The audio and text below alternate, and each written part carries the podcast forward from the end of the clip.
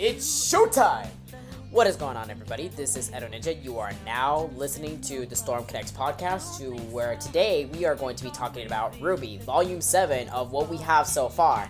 I have waited so long to talk about RWBY and make content on RWBY, but I just never got around to it, and I've been kicking my ass for a while, the fact that like I haven't been actually getting onto that because I missed the opportunity with Volume six, because after Volume five, it made me want to like actually jump in with the RWBY content and such, and like actually have more of an open platform to discuss about that, but I always have failed to do that. But now with this podcast that has started up, I feel like that we can actually accomplish that now. So quick disclaimer as well, if you have not watched Chapter six of RWBY Volume seven, I suggest you tune in this podcast at another time after you have watched Chapter six, because this is going to contain spoilers for that episode, because as of right now, it is only available to first members and such, so if you do not have the membership or any means to watch uh, the latest chapter, then I suggest you just wait until that chapter has been released, so then you can come back to this podcast and then you can hear more of my thoughts and such of what I have to say. So this is going to include the spoilers as well. So with that being said, let's first discuss the basics of what they showcased before Volume seven was officially aired on the Rooster Teeth website. Let's talk about the character designs. The character designs for Team RWBY and Team, I like to call them Junior at this point, because now like if you put Oscar with Team Junior and such, he is the O, so there you go. But yes, uh Team RWBY, right? Um I their designs are drastically different compared to their upgrades from volumes one to three and then going to Mistral, right? So now we have their Atlesian outfits. I This is a huge, huge difference. I'm going to say that much. The only characters that didn't have too much of a difference was RWBY and Yang. So let me talk about RWBY and Yang. Um, they're okay. Not exactly my favorite, but like it's not like pretty bad, right? Um, RWBY, it looks like it's a little bit of a combination between her Mistral outfit and her alternate version outfit back in volumes one and two, around that area, that time frame. Um, So, it's just, like, a little bit annoying, the fact that, like, it kind of keeps a little bit rehashed and such, though. But at least, like, you know, there are some differences, though. But it's, like, it's not anything, like, too drastic. Um, I don't know if there has been some tests that Ru- how would RWBY look in different type of outfits and stuff like that. Or if her entire design would be changed and such. But, obviously, her signature is the, um, the red hood. The, um, with her cape and stuff like that. That's basically her signature. And it works. Like, you know, that's something that's, like, part of her that should stay. I agree with that. Um, I do the, like, I do like the fact that she has a lot of more zippers and stuff like that. And, like, you know, well, not zippers, but belts. Um, basically a Nomura effect from Kingdom Hearts. Um, her hairdo, it's not bad. It, like, I'm starting to get, like, used to it now. Like, it's starting to grow onto me. But, like, now it's, like, kind of... Like, at first in the illustration, it looks nice. But after seeing it in the Maya engine, I believe that's what it is.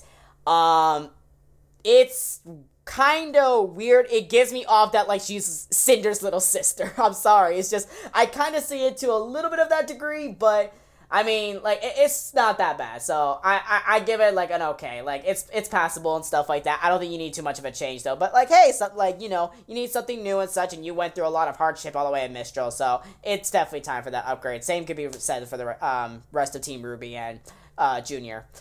So, Yang, okay? Um... Yang, it looks like a combination from her Mistral outfit and Vernal's design. Uh, I'm not exactly why they went to that direction with her design and stuff like that. Like, I mean, yeah, it's... And Atlas is fucking cold as shit, though, but it's just, like... I don't know, like, Yang, she used to be, like, that cool, like, sexy character and such, and she's just not looking like that anymore, which is fine, because, like, now, like, she has, like, a new approach, especially to what her history is and such.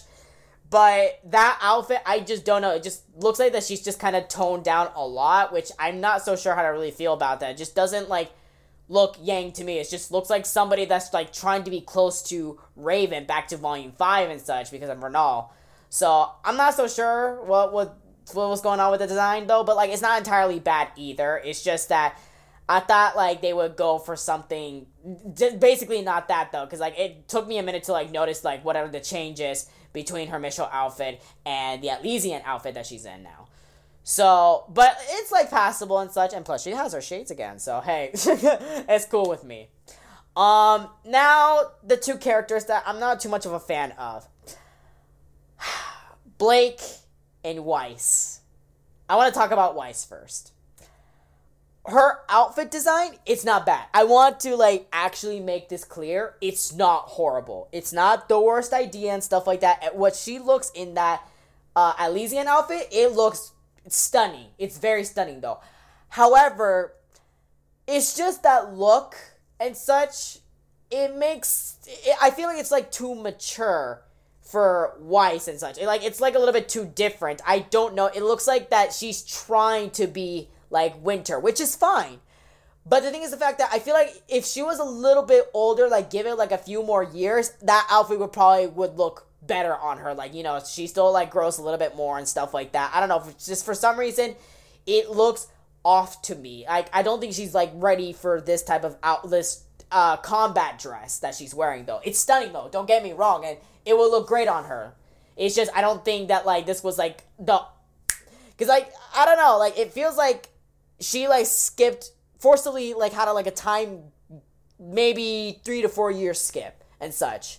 But it's only literally been, like, not not even that much from Volume six. Because literally, like, it just starts off immediately from the ending of Volume six to Volume seven. So, I do like her hair, though. Like, her hair is, like, it's really nice. So, that's the one thing I really like on her uh, design. But other than that, though, it's just... Not exactly a fan favorite. I prefer her Mistral outfit any day of the week. But that's just me. I just feel like, again, it, give it more time for Weiss for, you know, time of growth and stuff like that. I think it would actually work on her. But I just don't think it does right now. It's a little bit too drastically different that's, like, going to, like, upward type of way. So, that's all I really have to say about that. Blake? I... Okay, so in my own personal opinion with Blake, she went from having the best character design in volumes four to six to one of the worst now. I am not a huge fan of what they did with her. And I like, okay, so let me start off with the haircut, okay? Um, her haircut, it just looks too bland, you know? Uh, like, in the illustration, I, like, I liked of where the direction it was going. I'm like, okay, I'm, I prefer Blake's long hair, but if she wants to cut her hair, she fucking cuts her hair. Like, who the fuck, like, girl wanna do it, girl wanna do it. That's just the end of that. But, uh, the thing is the fact that, like, after looking at it in the, um, in the animated series, uh, it just doesn't look good. Like, I was expecting it to, like, look wavy and stuff like that, like I saw in the illustration. It just looks like it's just going straight down and such. I, I don't know. It just, I feel like it just doesn't look good on her. It's just a little bit too different. So I'm not so sure what to really say about that. It just, it doesn't work. I just feel like that there needs to be a little bit more flair to it to actually work with it. And if they did that, then I'd be okay with it. But it's just like, I don't know.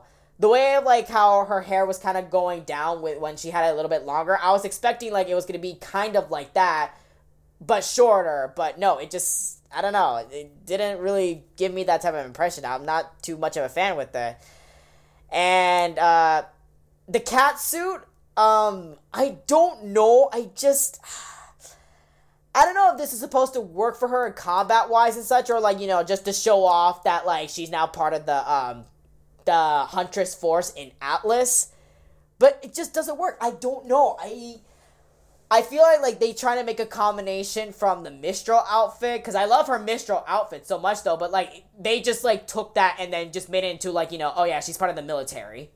So, I don't know. I just don't like that look on her, because that's just not Blake, you know? So, at least that's what I have to really say about that. I... I don't have really much other things to comment regarding with Blake, though, but I just, I don't like that design so much. Um, with that being said, Team Junior, Jaune Arc, Lie Ren, uh, and Nora Valkyrie. Jaune. Um, I do agree, Jaune, he needed an upgrade, because I did not like his character design and such. I'm going to say this right now. I don't like Jaune at all. I don't like him in the RWBY series. Um, but uh, this, what he has, it, I will say that, like, it's not my favorite, but it's a step. It's a step up to what he has from his previous designs and stuff like that. I do like, like, it's a it's an upgrade, like I said earlier. Uh, although I don't think that hairstyle, it works on him, though. But, again, I would prefer it more than his previous hairstyle. Um, and I, I don't know. It's just the fact that, like, looking at him of how so tall he is, and basically, like, you know, he's basically the, the knight of Team Junior. And so, well, basically with his design, you, you get the idea.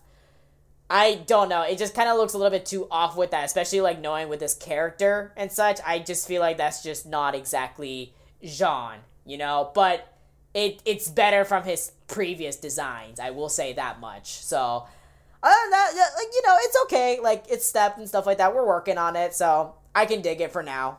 I won't complain too much about it. Um, Ren, I'm...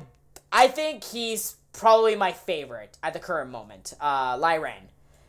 He, I love what they did with his hair. Like, you know, it's braided and stuff like that, and it's starting to give me a little bit of that vibe from, you know, his uh, volume one, two, three hairstyle and such, when his hair used to be a little bit shorter. But, um, yeah, no, it actually looks, like, really cool. Like, I also like the uh, the extra dagger that they added to his um, shoulder pad. That, I thought that was, like, a like a really cute touch. But other than that, though, I, I really am digging it. I like it a lot, actually. Um, I don't have any other comments to say about that. Uh, and Nora Valkyrie. So, with her design, I I still dig it. I prefer her previous design, but this design is not entirely bad. It's just the fact that, like, now it's more of, like, popping highlight colors and stuff like that, when, like, there's a little bit of, like, toning down to complement those colors. Now she doesn't really have that much of it anymore, but it, it's not bad, though. But now she look she kind of looks like somebody that, like, you would expect to see in a candy store. But other than that, though, like, it, it's cool, it's whatever. Like, all right, I still like the other one better, though. But, like, uh, okay, I, I I'll accept this for now. So um, with that being said, um. I'm also going to include characters that, even though they weren't showcased beforehand, I'm going to still go into the design aspect and such um, that they were showcased later in the show. So, Qrow Branwen, right? Qrow Branwen, man, he looks like he's going to a wedding. I I like his design, don't get me wrong. Like, it looks kind of cool, though. I do think that, like, they should extend his sleeves a little bit more, because I don't like where his sleeves, um, where they're at, the placement of it. It looks kind of weird, but it looks like he's kind of going to a wedding. But, like, it still kind of fits his character overall, so I like it. I pre- I preferred the previous design that he had, though, but this one, I'm okay with it. Like, it's okay, though. Just, just extend those sleeves, and then we good, all right? um... And then Ironwood, right? Um, so Ironwood, this kind of confused me a little bit, um, because he had, uh, basically, like, he had another redesign, because, like, he had, um, a redesign going from the fall of Beacon, and then to, basically, the Mistral arc. Then all of a sudden, we get him another redesign. Like, I was not expecting that, though, but honestly, like, I prefer that one, because Uh, during the Mistral arc on that outfit, it's just like, eh, it's like, whatever, but, like, it's just, like, it does, it's not that, like, so appealing to me. I don't think it's, like, bad looking. It's just the fact that, like, I don't know, it just didn't scream, like, oh, like, ooh, this is really good or whatever. It's just like, ah, okay, if it's there. But seeing this in Volume seven of his new design, I, I like it. It's actually really good. It, it's, you know, um, it's kind of going back to that, um...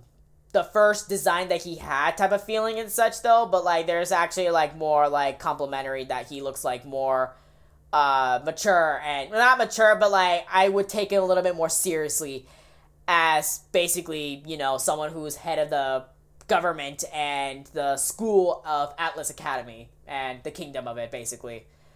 So uh with that being said as well, uh Winter Schnee, um they made her look like a secretary. Um, I don't know if that's exactly what they wanted her to do, or, you know, to look like, but I- I'm not saying, like, it's a bad thing and such, though, but it's just, like, she's... It's just that her, her previous design, I preferred that one much more. But this one is not that bad. Like, it's still cool and such, like, you know. I saw the concept arts uh, of what she was supposed to have for Volume seven and such, though, and I'm like, okay, you know what, nah, this is still, like, a good design, so... I, I, I dig it, and especially seeing it in the um, animated, I, I think it's okay. It's acceptable, so it gets a plus from me. So I'm now done talking about their designs. I kind of want to talk about like a couple things, like basically the trailer and stuff like that, and the synopsis of Volume seven before we talk about like the in context of Ruby and the story of like what's really happening.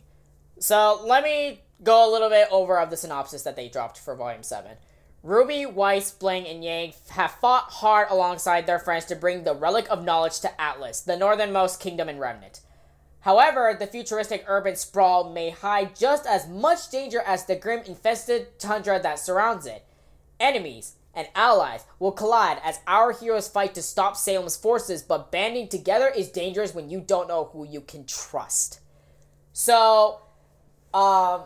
I pretty much expected the fact that this whole, like, trust thing and such regarding with this whole Salem fiasco, that's not going to be dropped because basically with Ironwood uh, withdrawing his troops and nobody could uh, come in or out of the borders of Atlas and stuff like that and help other kingdoms that really need it, like, oh yeah, like, this is so fishy and such. And plus, like, fucking Team RWBY, they stole a fucking Atlas airship, so... oh, Lord, I wonder how that's gonna go. But, uh, but that's the thing, though, is the fact that, like...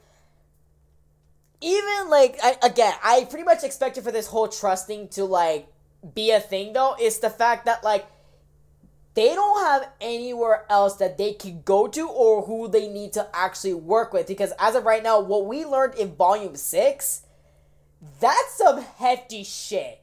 So, it's like, I hope we do not have, like, basically a rewritten, re- uh, uh, not rewritten, but a recycled idea of somebody of Atlas, an inside job, is working for Salem and such, you know, like Ironwood was responsible for the fall of Beacon, or Winter Schnee must have known where the Winter Maiden and stuff like that, and she is low-key gonna try to kill her so then she can get those powers for herself and such, and then work for Salem and join her forces. I I don't know, but it's just like that just give me, gives me that impression where it's just like, okay, whatever your opinions are of what you guys should do and stuff like that, you guys need to set that shit aside because like we don't have Ozpin anymore. We don't. We really don't have him anymore because his fucking bullshit back in Volume six. Like, that man disappeared, okay? So, it's the idea, the fact that, like, I hope we don't have those type of recycled ideas. Like, I- I'm fine if we need to go back to this whole, like, oh, who can you trust and stuff like that, though. But, like, if there's some recycled ideas for this, I might have some problems with that. Like, it was already fine for um, Lionheart and such. I just hope that, like, this, they know of what they're doing to have, like, a good twist to this. So, but as of right now, we're only six chapters in, into the volume. So, we really cannot make that judgment until then, though. But that's something that I wanted to keep in mind, especially for the, that synopsis that uh, was dropped down. At least that's something that, like, I kept in mind. Because that, like, you know, this was before um, it was aired officially on their website. So that's something that I was like, uh, uh-oh. And lastly, um, their trailer. So before I talk about anything else about the trailer, uh, I just want to uh, express how much I hate this line. Tell us of how we can help. Girl, you. I'm sorry, like, that sounds stupid, but I don't know. It's just hearing that line, it's just the fact that, like, I, I don't know. It, it just bothers me. It's just... It doesn't sound like, it's just like, girl, you know what to do to help and stuff like that. We have to stop Salem. Come up with a plan and stuff like that.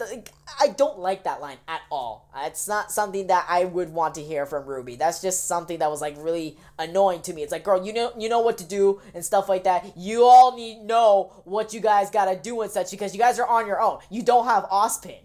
So, yeah, besides my little rant about RWBY, right?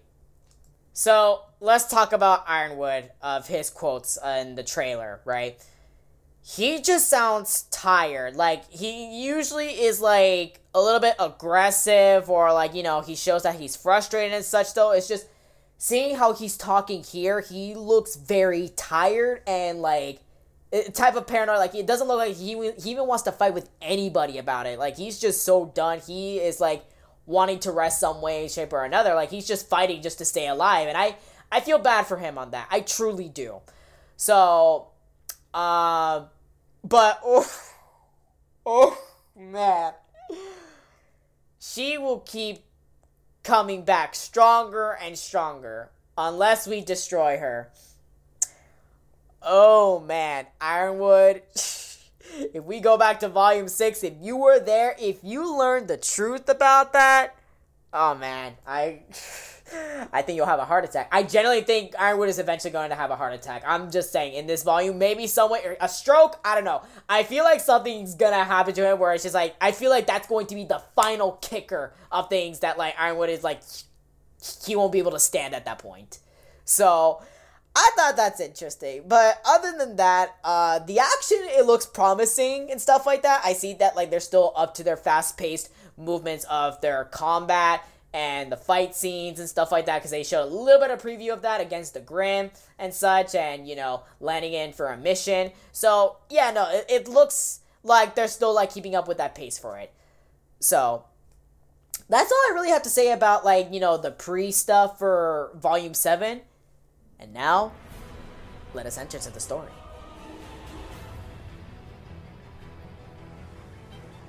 So as I mentioned earlier, we immediately start off in, basically, in Atlas already. They already made it and stuff like that. They're still in the airship. And uh, all I gotta say, the only thing I had to say for Maria, this is something I want to comment on real quick just to get it out of the way.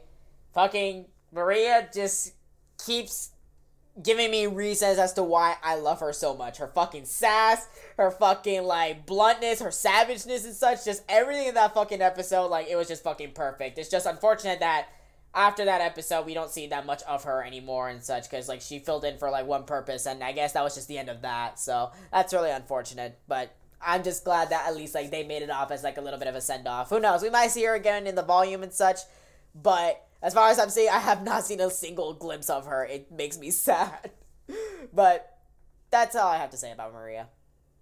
So, like, here's the one thing I don't understand. Like, Mantle, it looks like it's in shambles at the moment and such. I'm not so sure if Weiss, like, knew about it ever since that she came back home from Beacon and such, though. But, like, she's just, like, now seeing the fact that, like, all of the uh, people in Mantle and such, they are, like, really fucked up. Or even heard rumors about it, because ever since the Dust had their little embargo and such, it's been, like, getting pretty bad there. So I'm not so sure as to, like, what went down throughout that year that, like, all of a sudden it had this big issue. So, um, like, because it looks like it, it only happened with the span of, like, a month, which that that's, like, pretty short and such. Like, I would expect it, like, it would have been like that from the beginning, because all the kingdoms, they suffered ever since the fall of Beacon. So just seeing that, though, like, why surprise? It's just like, huh? What? However, finding out the borders were closed for Atlas, now that makes sense. Like, of course, like, why she would not have known that exactly until, like, she came right back to Atlas and seeing, like, how they're assembled, like, they're expecting an attack. So, that part I can understand to that extent. Because, I mean, again, no one's allowed to come in or leave Atlas. And seeing Ironwood and even Winter Schnee through the video intercoms of how they're talking to Mantle and stuff like that, like, of cooperating with Atlas personnel and such, it's just so scary, because, like, I get it, this is just to be safe and sorry and such, though, but, like, they're suffering, and because of that, like, they can't trust even their own leader of that, but they have no choice. They don't have a choice, because it's kind of like they're being held captive there to suffer.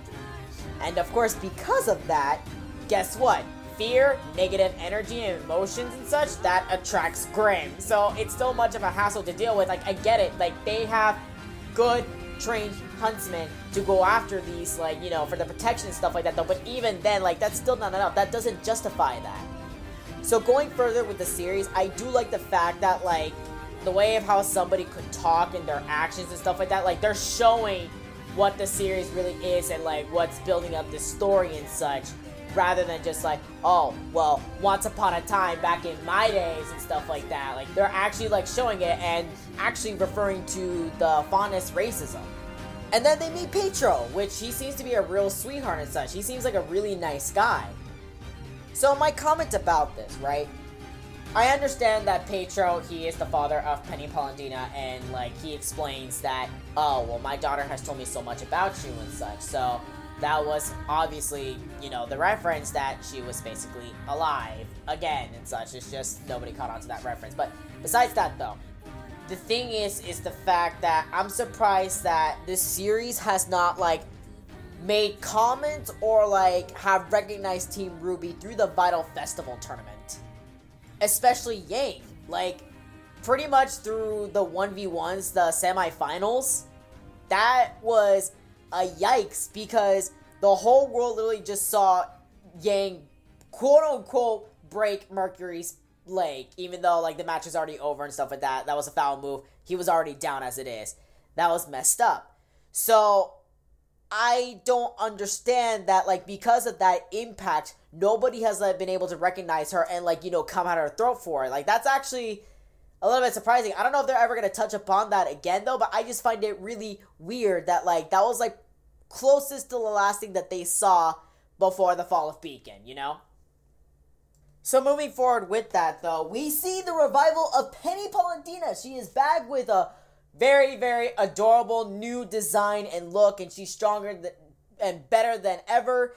And she's also the official protector of Mantle, which that's, like, amazing. Like, it is, it's good news that we needed to see. Even though, like, in a way, like, yeah, the impact of Volume three, it kind of just, like, was diminished in a way. Like, now the only death that, like, we have, like, Penny was a robot, so, like, obviously there was going to be a way to revive her because she's a robot. She's not an actual human being. But, I mean, again, Pedro was able to fucking recover everything. And guess what? That turned out to be A-okay, though.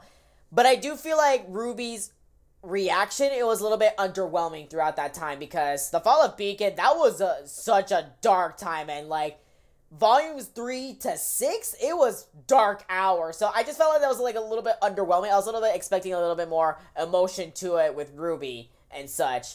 Like, I get there was, like, a lot of couple things that was, like, going on, though. But, like, I would have expected some type of impact a little bit more towards the Ruby, because that was unfair to Penny like that. Especially that she was just, quote-unquote, killed just to make a statement. So, of course, they thought they got captured, and then we just get to the next episode, basically. so, uh, this character, Forrest, um, I just want to give... Um, I want to just give this a moment to pay my respect to him and such. He was a good side character. And um, I don't know if you kept up with Rooster Teeth's Twitter and such, but Ruby, that was going to be a thing. And I'm so sad that it did not happen. I feel so bad for the voice actor too. So sad. Very sad. Okay, moment's over. Anyway, um, but... Yeah, so basically, um, I don't know what came over them, but, like, they were being taken straight to Ironwood. So I guess that's a good thing, like, not in the best way as possible, but I guess this is better than nothing. Now, their reunion with Winter and Ironwood may have not been the best, but we can say that it's a better meeting than with Lionheart. At least in my opinion with that, because Lionheart, like, he was working with Salem. Ironwood, like, he's just paranoid. So, the meeting, right? Let's talk about that, because this has not left my mind at all. So, my thing with this was the fact that, like, Ironwood, he had the Relic of Knowledge, like, right in this cabinet of his desk. So, like, if you have that, wouldn't that give you, like, an idea that, oh, the people that were supposed to be coming to Atlas, they got the relic and they're here because of the shit that went down and stuff like that? But no, because that you were so paranoid that, I mean, I get I get it. Your Atlas ship was stolen, quote unquote stolen, and it looked very suspicious, right?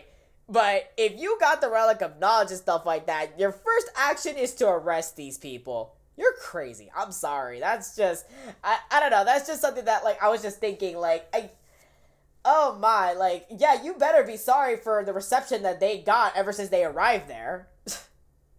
And now for the real shit. We need to talk about this plan. I waited so long to talk about this. So, I was fine. The fact that, like, the Amity Tower is going to establish a new purpose, basically as a satellite to reconnect, basically to establish the connections with the rest of the kingdoms, especially if they were to lose another tower. So that's great. That is amazing and such. Like, yeah, you're gonna definitely need support for that though, but why do you need the military force for this? Especially drawing back all of his troops. Why would you need to do that? And then the moment when he said that, like, he was gonna tell the whole world about Salem using that satellite. Oh my god, Ironwood, I... At this point, I can't tell, like, if you're joking or, like, you're asking for suicide because you're just that depressed. Or you have been smoking, but... I, I, I can list a lot of outcomes or possibilities for this that made him make this decision, though. But this is not it. He makes the argument of saying fighting in secret is eventually going to kill them all. In a sense, he's not wrong about that. I do see his point with that. I agree with him. But what is publicizing about Salem going to do any better about this? He says that he's ready, when all I'm hearing is either A, he is just that depressed, he's asking for, you know, a way of killing himself by declaring war himself first. B, he's been drinking and smoking that it got him so high that he thought this decision would be a good idea. Like, he genuinely thinks that, and we may not know about his drinking and smoking problems. That might be, like, kept secret low-key. C, he wants to assert his dominance, that he's not afraid of Salem, that, like, he can't actually fight back because he hasn't lost all of hope and such, which is going to best him that way, if that's really the reason. Or D, uh, you get it. I can list many possible uh, possibilities of what made him come to this decision to tell the whole world about Salem and such, though. But I can definitely say for sure that this is not going to end well. He makes the argument of saying, oh, well, I think we're ready. We are ready to take her on and such. Everything that's going to come after us, the chaos and such, we are ready to fight. We can do this, and we will win, and we will take her down. You're allowed to think that. He is more than welcome to actually think that he can take on Salem, even though, like, we all know that that ain't gonna happen the way that he thinks. It's just displaying that type of military might and power, it's not going to work that way. And the issue is the fact that, like, when you... I don't understand, like, why would you reestablish the connection among the world of Remnant, you know, the other continents and such, and that's the first thing that you say? That's not a good look, because, one, you're only thinking about yourself. You have all your military personnel and such in Atlas, not among the other kingdoms and stuff like that, because once you announce it to the other world, you're only thinking about yourself that way. You're not thinking about what's going to happen to the other kingdoms. It's going to be like the fall of Beacon again, because the horror, the terrified, you know, emotion. And your first thing to do is worsen that. And again, this is going to be non-stop, constant of fear that everyone is going to have. Everyone has to deal with a war fighting among the Grimm and Salem's forces. And that's fucking scary as shit. And Salem doesn't need to prepare for anything. She doesn't have to. She can just fucking, like, again, the Grimm, they, they come back. No matter what, they will come back. And that, for the first time, Salem will actually be front head forces about it. That's the only difference that's going to make in this quote-unquote war that they're about to go into. Basically, what I'm saying here is the fact that he is fighting a battle that I don't think he understands that he cannot win, and the kingdoms that don't even know what's going on are, are left in the dark. They're going to be unprepared for war, and they're going to be suffering more than how Atlas is going to suffer, in a way, in terms of, like, you know, populating, like, you know, basically wiping out humanity and stuff like that. But that's just when coming to the plan and such. Now, if we add in Tyrian and Jacques basically, like, you know, running for that council election, and Doctor Watts, oh my god, that just makes it so much worse. And ever since that, I had an idea of Ironwood's plan and how things are going between Jacques and Ironwood, what Doctor Watts is planning, what Tyrian is doing and stuff like that. I'm starting to see death flags for Ironwood himself, which is very scary and unfortunate. Now, let's talk about RWBY, her decision of telling Ironwood the truth or not.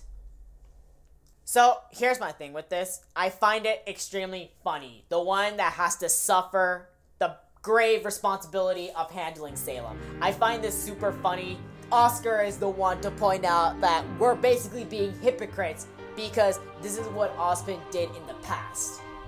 And what the reasoning that RWBY gave off, like, it's exactly what Ozpin was worried about, is the anxiety and stuff like that, the division among themselves. He's trying to not cause that, because even if you were to tell the full truth at your own leisure and stuff like that, you're going to feel some type of way, and there's going like there's never going to be satisfaction towards to any of this, you know? And plus, Ozpin has lived fucking centuries, maybe millennia and such before these kids were around, so they, they need to start a little bit showing more respect. I mean, I get being upset about it though, but like, what else can you really do at a very shitty situation like that? And RWBY, with her answers towards the Ironwood, it's just like, damn, you really try to keep that shit hush hush mode. I'm surprised Ironwood did not pick up on that. But yeah, I needed to insert a little bit of chapter three with uh, this chapter, chapter two. Um, so I'll resume that a little bit in a moment.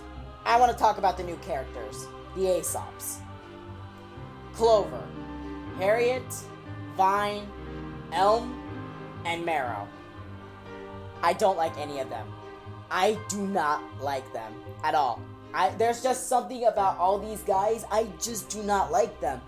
The leader, like Clover, his semblance is good fortune, but it's just the thing is the fact that, like, the way of how he acts and how he could come off as, I feel some type of dishonesty from him. Like, I feel like you're too good to be true of the way of how you act. Like, it's good that, like, you take your job seriously. You take some things and stuff like that. Like, you're loyal to Ironwood. Like, that's great. You are pretty much doing your job and such, though. But there's just something about him I don't know. Like, we first just met and such, and I just... you're giving me some type of red flag, and I hope that's not going to be the case later down in the series, but I- I'm sensing a red flag from you. Um, let's talk about Elm. I think, like, she's the only one that, like, I'm okay with. Like, I don't have any issues with her. I just kind of need to get to know her a little bit more and such. Like, the only thing I know is the fact that, like, she's not afraid to speak out on her mind. Like, whatever it's on it, she just says it out quickly, just like that. But I feel like I need to know a little bit more of her just to see if, like, is it really true as well? Like, it's not the amount of dishonesty level as Clover, but it's just like, hmm, what's your reasoning and why do you act the way that you do? I want to know your reasoning, especially that all of you as the Aesops, you guys know about Salem. I want to know about your guys' reaction towards that. Marrow, he is probably, in my opinion, he's annoying. He comes off as very annoying and such because he's just like, oh my god, you guys are such a pest and stuff like that, when really, like, he's pretty much the one that's, like, being annoying and acting like he has the brains when he doesn't have the brains in the Aesops and such. So I don't like how he can come off that, that way at all and such, because it's just like, dude, come on, chill the fuck out. Like, can you stop complaining for, like, two seconds? Because that's all I keep hearing him doing. Like, he's just like, ugh, dealing with you and stuff like that. Like, dude, stop. Like, they're trying to get by and such. And you, like, saying that they're in the way and stuff like that. I feel like you're mostly in the way from Team RWBY and such. Like, that's something that I had to agree with Clover on. It's like, they, pro- I think they probably fought harder than you ever had in your life. Like, stop. I'm gonna need you to pause right there. Like, please, please stop. Vine, he gives me so much of Lie Ren vibes. I feel like those two would get along so much, though. But, like, I think, actually, as a matter of fact, I take my comment back from earlier. I think he's the only Aesop member that I actually like. So, because he's, like, calm and stuff like that, like, he's pretty open-minded about some things and such. And, you know, in his description here, he says that he believes in self-improvement. So that's cool and such. He wants to keep improving to do better for others and such, and, of course, to stop Salem. That's great. So I like him. And the semblance, too. It's pretty cool. Harriet, for some reason, likes to be very competitive for whatever reasons. I'm not sure as to why, but it's good that she does take her job very seriously and stuff like that, and she's quick on her feet. So she's okay, but eh, I'm not too much of a fan of her. I don't, like, dislike her, dislike her as much as the other characters in the Ace Ops, but it's just, like, right now, like, she's kind of, like, neutral towards me, though, but, like, she's not making any progress for me to actually get get a reason to like her, you know? Those are my impressions of the Ace Ops so far and stuff like that. It still carries out to, you know, the latest chapter as mentioned earlier. So, but I'll make more comments about that as we talk about more of the story and such. So, the only thing I'm going to wrap this up for chapter two of that is, let's keep this in mind. Penny said, at the end, of, near at the end of the episode, she said, it's going to be like Beacon all over again. That alarmed me so much, because that can be a jinx. Like, now every time that, like, there's a, like, someone makes a promise and stuff like that, or tries to find the light of any situation and such, I'm just now getting that impression, like, oh yeah, that's gonna be reversed so quick, so so quick and stuff like that. And then Rooster Teeth is going to keep me on my toes, at the edge of my seat, every single episode and such. And then I'm gonna have to wait another week just to be at the edge of my seat again. So. But we already know how that process goes through. So, yes, let's talk about their mission now. So, I'm glad they finally did this, because Monty was planning this for the series when he was still alive. Rest in peace, Montione. Um, he was wanting to have characters to have their own upgrades of their weapons and stuff like that. I'm still glad that, like, they're doing, like, with character designs and stuff like that for their outfits and such, though. But I'm glad that he also wanted to do that for their weapons as well. And uh, I'm honestly very impressed that Team R W B Y was able to accomplish that of, you know, complementing people's styles and stuff like that without, like, changing much of anything, really. That's really nice. It's so helpful and useful to everyone. And, of course, they use the excuse of, oh, yeah, well, Atlas, it, you know, we have the greatest of the best of the best scientists out here and stuff like that. So it's nice. So let me talk a little bit more about um, Clover. Because now this is where Qrow is going to come in and such. Like, you know, they're, those two were put in a team together. And, you know, Qrow, he's misfortune. Clover, he's good fortune. Now, the whole matter with semblances being polar opposites, one that is similar to the other and such, all of that. I understand that they're trying to fit this in, so then Team R W B Y, they will be able to make themselves better, get stronger, expand on their semblances and their aura a bit and such, and basically connect with the Ace Ops a bit more, so then they'll be ready for what's coming to them and personal character development. I understand that much. I get that. Though I don't like Clover, I really don't. The one thing I am going to say is that this is going to be a good thing for Qrow, because he needs a little bit of an eye-opener, especially since his life has been nothing but depressing, and it sucks for me to even say it just like that, but that's the bitter truth of it. I feel like him being around with Clover, he can have his own personal development and such, and then he can have a different approach of things than, you know, the normal depressing such that he's had. I mean, I get it, like, I didn't have much of a problem with it, though, but, like, hey, I'm I'm willing to see where this is gonna go, so I'm open-minded to this idea. I don't really have much to comment about their actions and stuff like that. All I gotta say, like, you know, their action, it was really cool and stuff like that. As always, like, R W B Y has always excelled when it comes to fighting choreographies and such, so I'm not gonna make much of a comment about that, because it was good. It was something good. I don't have much to comment on. It was just amazing. So let's proceed further to that. Um, now, the aftermath of that mission, right? As I've learned recently, some people like to call the Ace Ops the Levi Squad two point oh from Attack on Titan. I haven't watched Attack on Titan. I don't know that much of a reference and such, though. But basically, the Ace Ops, they get along and such. They have to, because they're a team. But, like, it's pretty much workforce. They don't confuse, you know, what they've gone through together and stuff like that in terms as friendship. This is just a job, a simple job to basically what they gotta do, what they gotta do, and their part-time job of saving the fucking world. So, to what I'm seeing here, because they were raised in Atlas, I can see that they're more, like, of course, they're in the military force, so they're not going to, like, be more like the chemistry that Team RWBY has of, like, what they've gone through together and such. Because I feel like what Team RWBY has gone through, it was more personal and such, while the official Atlas um, Huntsman, the Ace Ops, they're not so much up to that personal. Like, you know, they just do their missions as they're given to and stuff like that. I don't feel like there's that much of, like, that personal chemistry as, like, compared to Blake and Yang having their own arc together, that Yang was pretty much dragged in because of what the fuck happened with the whole Adam Torres fiasco and such. And, you know, it's terrifying. And they actually gave their time and care to each other because they were going through hell and such, and who else were they going to turn to? Like, th- this was their beginning. This was their start and such.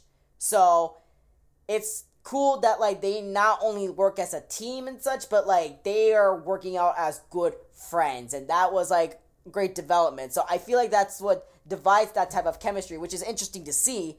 Although, I'm more with Team RWBY on this one, though, but I see why the Ace Ops, you know, mostly Harriet, the way how she conveyed that. I understand that much. So they talked to Ironwood, and Ironwood pretty much is reinforcing the idea of, oh yeah, my I am willing to sacrifice my public image and stuff like that. I'm like, you say that now though, but that still doesn't justify a, or make the situation any better of what you're trying to do for Mantle. Like, they're suffering. That type of dictatorship that he is doing is most likely going to be his downfall on that. And the worst part is that since Doctor Watts and Tyrian, they already arrived in Atlas, and Tyrian is basically doing the killings, specifically targeting people that are outspoken against the Ironwood. Oh god, oh yeah, that was obviously going to be, you know, a tactic to frame you and for you to lose your council seat and probably your status as a high leader of the country. So now, the whole debacle again between Ironwood and Jacques, and now entering Weiss Schnee for this situation. The only thing I want to comment on about this is Jacques mentioning Weiss's mother. Uh, he gave me some type of impression that, like, she's not well. And when I say that, like, she's not mentally right in the stable mind. I don't know what this is and such, because, like, they hardly talk about Weiss's mom.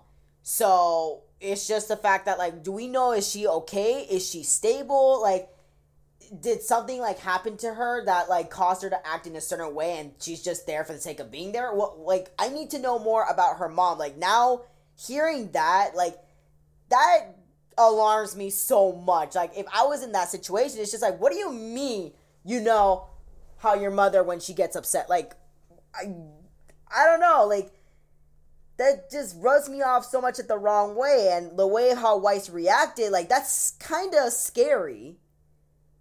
I'm hoping they touch more upon that subject further into this volume, at least at some point, or, like, we actually see her, so we have a better, clear idea of why Weiss's father said the way that he said it. So, hopefully it's not ex- extreme, but pff, knowing RWBY, we may never know.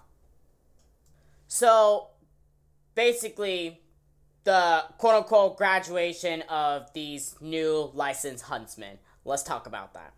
Recalling this fact, Ironwood, he seems tired, but the way of how he delivered that graduation speech for these huntsmen, it sounded it sounded sincere. Of course, like, he has his heart in the right place, and it's just the way of, like, seeing this side of him and how tired and paranoid he is. This is a good side that I like seeing of Ironwood. I feel like this is, like, really good. I personally wanted to see this, and I, they're doing a splendid job with Ironwood's character, so I'm digging it.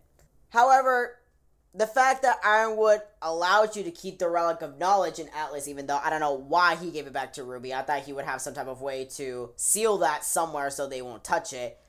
But giving it back to RWBY in form of trust, and Ironwood basically granting their huntsman licenses, I feel like that was the appropriate time that RWBY should have opened up about what they learned about Jin and what they were told, the truth of Ozpin and Salem.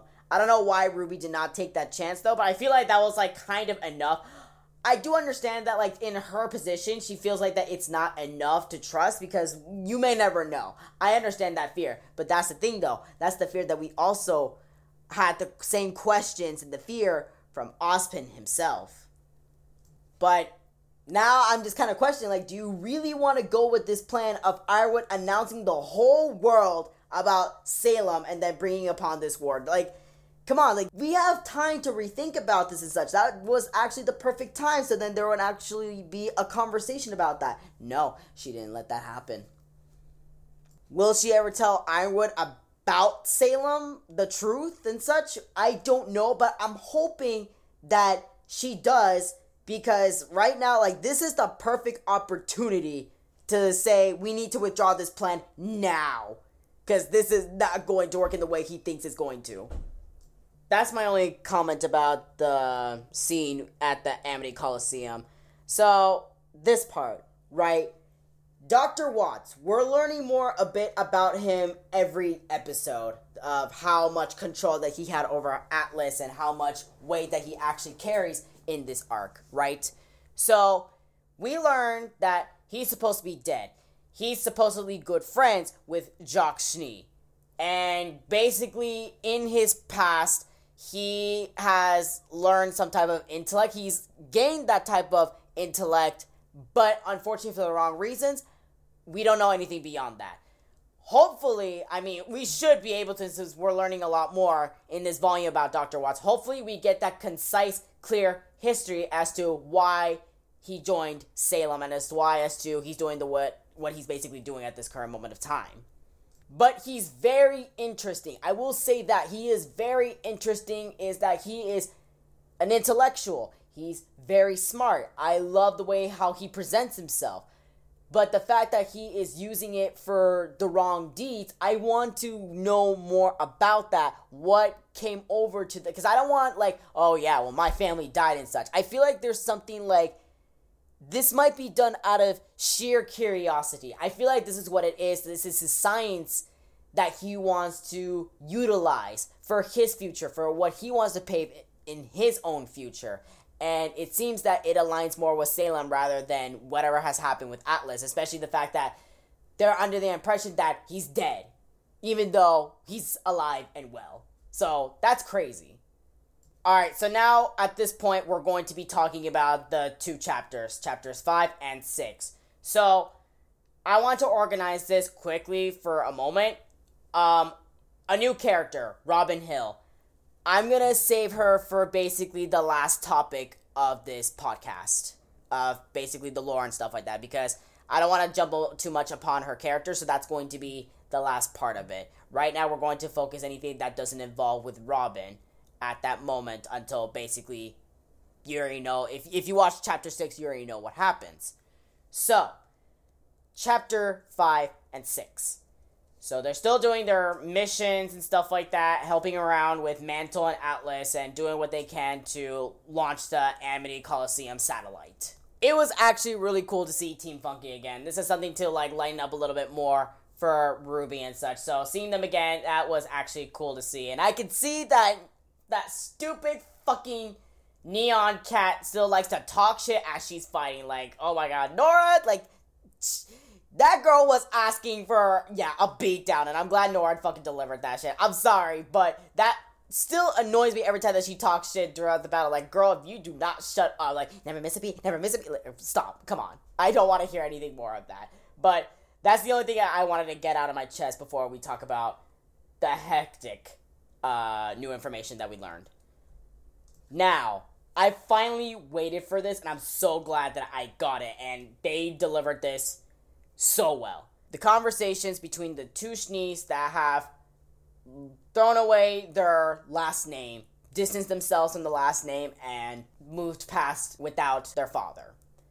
I pretty much expected Winter to be like, oh yeah, why would Ironwood keep secrets? Like, yeah, he hasn't done everything perfect, but what would there be a point to keep these secrets and stuff like that? And I'm glad that Weiss was, like, questioning that. Like, she didn't exactly open up to what she had a experience back in Volume six, But as Winter made the comment, like, it made her, like, mature and grow up a whole lot, especially to realize of what is actually going on, what is the bigger picture, and basically to show where Weiss came from, from all this, from how she was from the very beginning to where she is right now. Great character development, by the way. Now, the fact that she has to question that, I love the touch that this is a good type of relationship between Winter and Weiss. And that was basically the establishment of revealing that Winter is going to become the Winter Maiden. So this is the part where it gets very scary, because Winter expresses that she accepts the responsibility with these powers and such, that she is ready to take on and become the target against Salem. Pyrrha made that decision too, and we all saw what happened. Uh, and I hope, I hope I don't see Winter dying, because she's such a cool character. She's really cool. But, I mean, again, Rooster Teeth does not hold back. They are known to be killing off characters that have a lot of weight to the show. So, I would not be surprised if it happens, though. But I'm hoping we do not have a repeat. But, hey, like I said earlier, Penny said herself that it'll be just like Beacon all over again. So,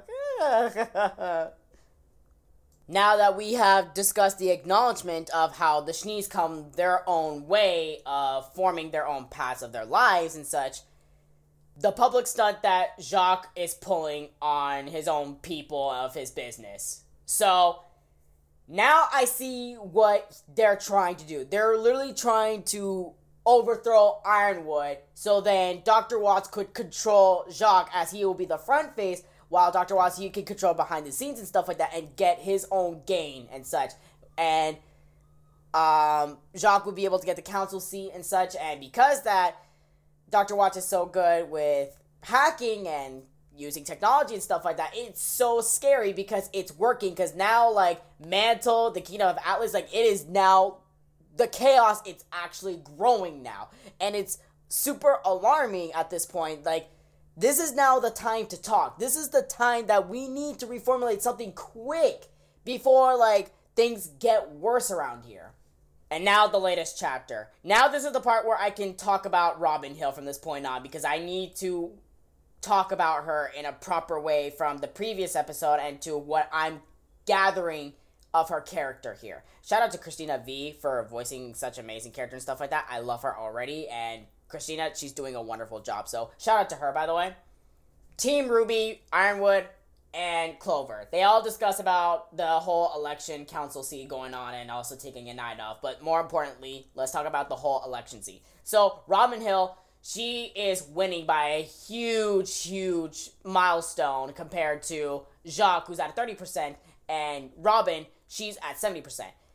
So, you know, Ironwood, he doesn't like Robyn for basically, I guess, for whatever reasons as to what the trouble of their ideals clashing with one another.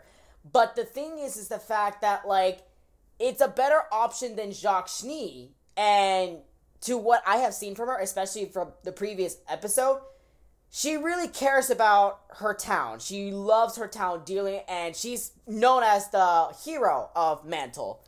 So, it's like, it's better that you guys work together. Like, yeah, you guys are not on the same page, though, but we're at stake here. The world, the fate of the world is at stake here. And whatever personal grudges and ideals, like, we're not just talking about Mantle and Atlas anymore. We're talking about the world of Remnant. And I don't think, I like, he is only thinking about his country and stuff like that. Not for everyone, everyone else among the Remnant.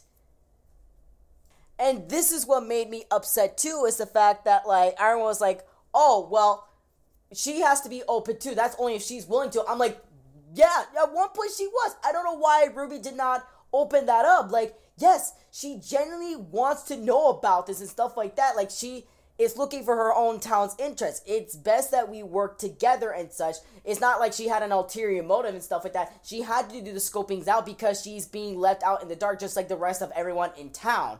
Like, taking invaluable items towards the, the middle of fucking nowhere, rather to Mantle's borders to fight off against the Grimm. Like, yeah, no, like, that's, oh, man, what are you doing?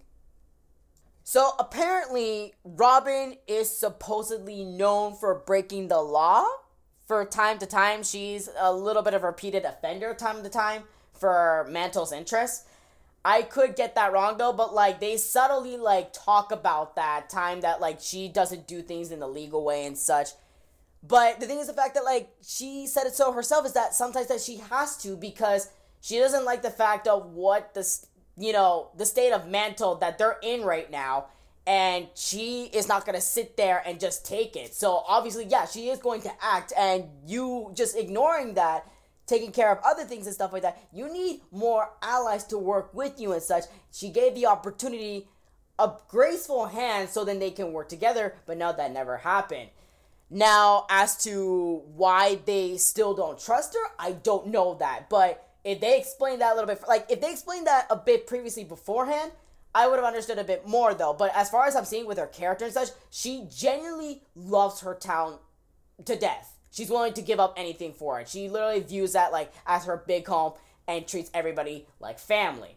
At least that's that type of impression that I'm under, though. But unless there's something that they're not telling me, and if I learn about that later in the series, I might have a problem with that because the way how she's displayed as her character, it makes sense. So the fact that they did not take the opportunity to work with her or talk to her and stuff like that, like, oh my God. God, like, you might as well, because you're going to tell the whole world about Salem, so you might as well get more help of preparations and stuff like that, so then she'll be like, oh, okay, now I see what's going on, stuff like that. Like, yeah, she's going to be super unhappy, she might be full of anxiety and stuff like that, though, but, like, it will be more inclined for her to, like, help you guys get your shit together. So, it, that just really upsetted me, the fact that, like, they did not take that opportunity, and Ironwood was super stubborn about that just because, like, he did not like her and such for whatever personal previous history of that. So, there better be some type of valid reason towards to that. If not, then, whew, we are going to have big problems, buddy. And even with her speech, her speech during the election, stuff like that, like, the pretty much the party if she gets elected and stuff like that, like, it shows so much. If that doesn't show, like, sincerity and such, I don't know what does. But to me, that's already convincing as it is already. So, I don't know if Rooster Teeth is trying to paint the picture, like, yeah, she seems all this and stuff like that, though, but, like, there might be a reason as to why she's shady to begin with and such. And if there is, right now, the only thing I can pick up is the fact that she doesn't align with the law one hundred percent. You know, with previous hints of that. I'm not saying that's, like, directly correct on that, though, but there, it's just the hints, the impression that I'm getting off as to what the Ace Ops feel about her, Ironwood feels about her, and such. And it's always about the law with her. So, you know, but she she has a point, though. Like, the laws of Mantle and Atlas having control of that, it's totally not fair to them at all. And he she wants to establish actual equality. Like, she actually cares. So give her that chance, like, and then that's where, like, I wanted, I wanted Meryl to shut up, because he was like, oh, yeah, I'm perfectly aware. I'm just like, then why are you taking a stand for it? Like, you're no better, dude. Like, actually shut up. So, it, it's, it's really upsetting to see that, and, I mean, again, that's my own personal evaluation with Robyn Hill at that point. And now, the tragedy. Ren acting weird in that episode, it basically told me that something was gonna happen, but I didn't know it was going to be the extreme of a slaughter before someone was elected for the council seat. Uh, and this is something that I posted on my Twitter. I talked about this, saying that this is chapter six of volume seven, and chapter six of volume three, the whole world, you know, saw Yang kicking, basically kicking a student down when they've already been down, you know, like, actually breaking that leg unnecessarily, like, that was not, like, okay and such, to the world, that is. Not, I'm not saying that's not okay and such, because we already know what happened, but basically to what happened to that, how the, you know, the anxiety, the tragedy, it was just starting, and the Grimm to be more alarmed, and, you know, negative emotions started to flow out and such. It's the same exact vibe of what they did with this chapter. I feel like that was like an on-purpose correlation with that. Um, and also the fact, like, you know, again, publicity.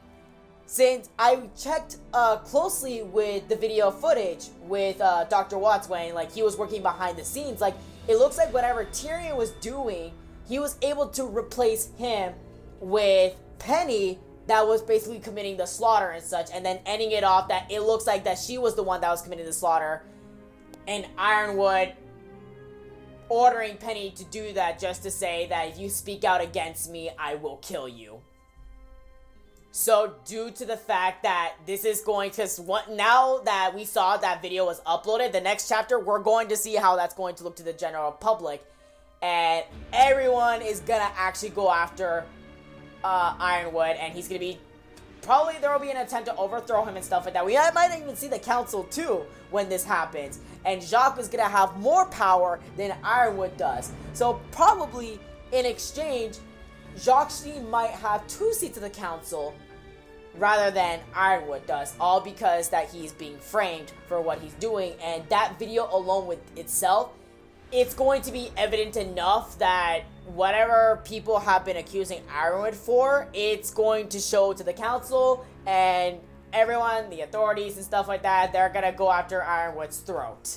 So, oh my, this is so ugly of how perfect this has been going, all because Doctor Watts has access to the security system. And that slaughter was so horrifying. Like, I actually felt like that was so tense for me. Like, I actually felt something from that. Like, I feel like it was almost close to, like, it was a real thing. So, shout out to Rooster Teeth for actually, like, and Team R W B Y for, like, actually making this, like, real and horrifying as possible. Like, that hit me hard. And this is what you would call the perfect storm. Now that it is official that the Kingdom of Atlas, it is chaotic as fuck. This is the perfect chance that Cinder and Neo would make their appearance and basically do their own bitch move thing. My guess would be Tyrian is going to be the center of chaos, the epicenter, while Doctor Watts is going to be quiet and try to quietly claim the Relic of Creation in his own way, still working behind the scenes. And Cinder and Neo, well, they also cause chaos too, though, but like, they're going to try to get the Relic of Knowledge and also probably, you know, revenge with whoever, with R W B Y and Team whatever and stuff like that. Whatever happens with such. And hope to God she doesn't find the Winter Maiden, because if she does, she's going to take that bitch's powers and, oof, man, it's going to be it's gonna be already bad as enough, because in Volume five, the battle with Raven, she was able to grab a portion of her powers. Not all of it, but like a portion of it. So I'm still confused about that. I hope I get a clear explanation if she was able to steal those powers or not, like a portion of it or not. But it's already bad enough that like she was, she has the Fall Maiden powers and she could get more and such and basically do her thing.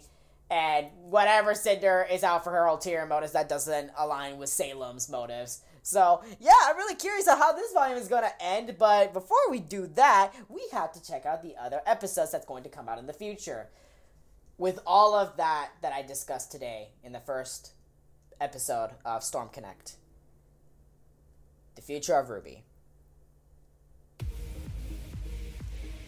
R W B Y, from how things are going, it's definitely going to give me Volume three vibes. I don't think they're going to have Uh, uh, triumph like how they did with Haven Academy. I feel like it won't be a big loss like what happened with Beacon, but I feel like it's going to be bad enough. I could be wrong about that, because this right now, like, this is going up against Ironwood in every way. It's scary. If Team R W B Y does not act on their feet quick, if they don't come up with something, and if Ironwood doesn't do something and actually talk to Robyn or anything that could help him to save himself in the situation, instead of like being paranoid of why this won't be a good idea and such, they need to act now. It's going to be a long night of them dealing with the Grimm and the chaos that's going to happen. And yeah, this is all happening so quick in this volume. But who knows? Let's just hope Rooster Teeth does not play with us again. We'll just have to see where that goes. And now the part that I've waited to do. Ladies and gentlemen, this is Seto Ninja, and you just listened to the first episode of Storm Connect, The Journey of Atlas. Stay tuned for next Wednesday.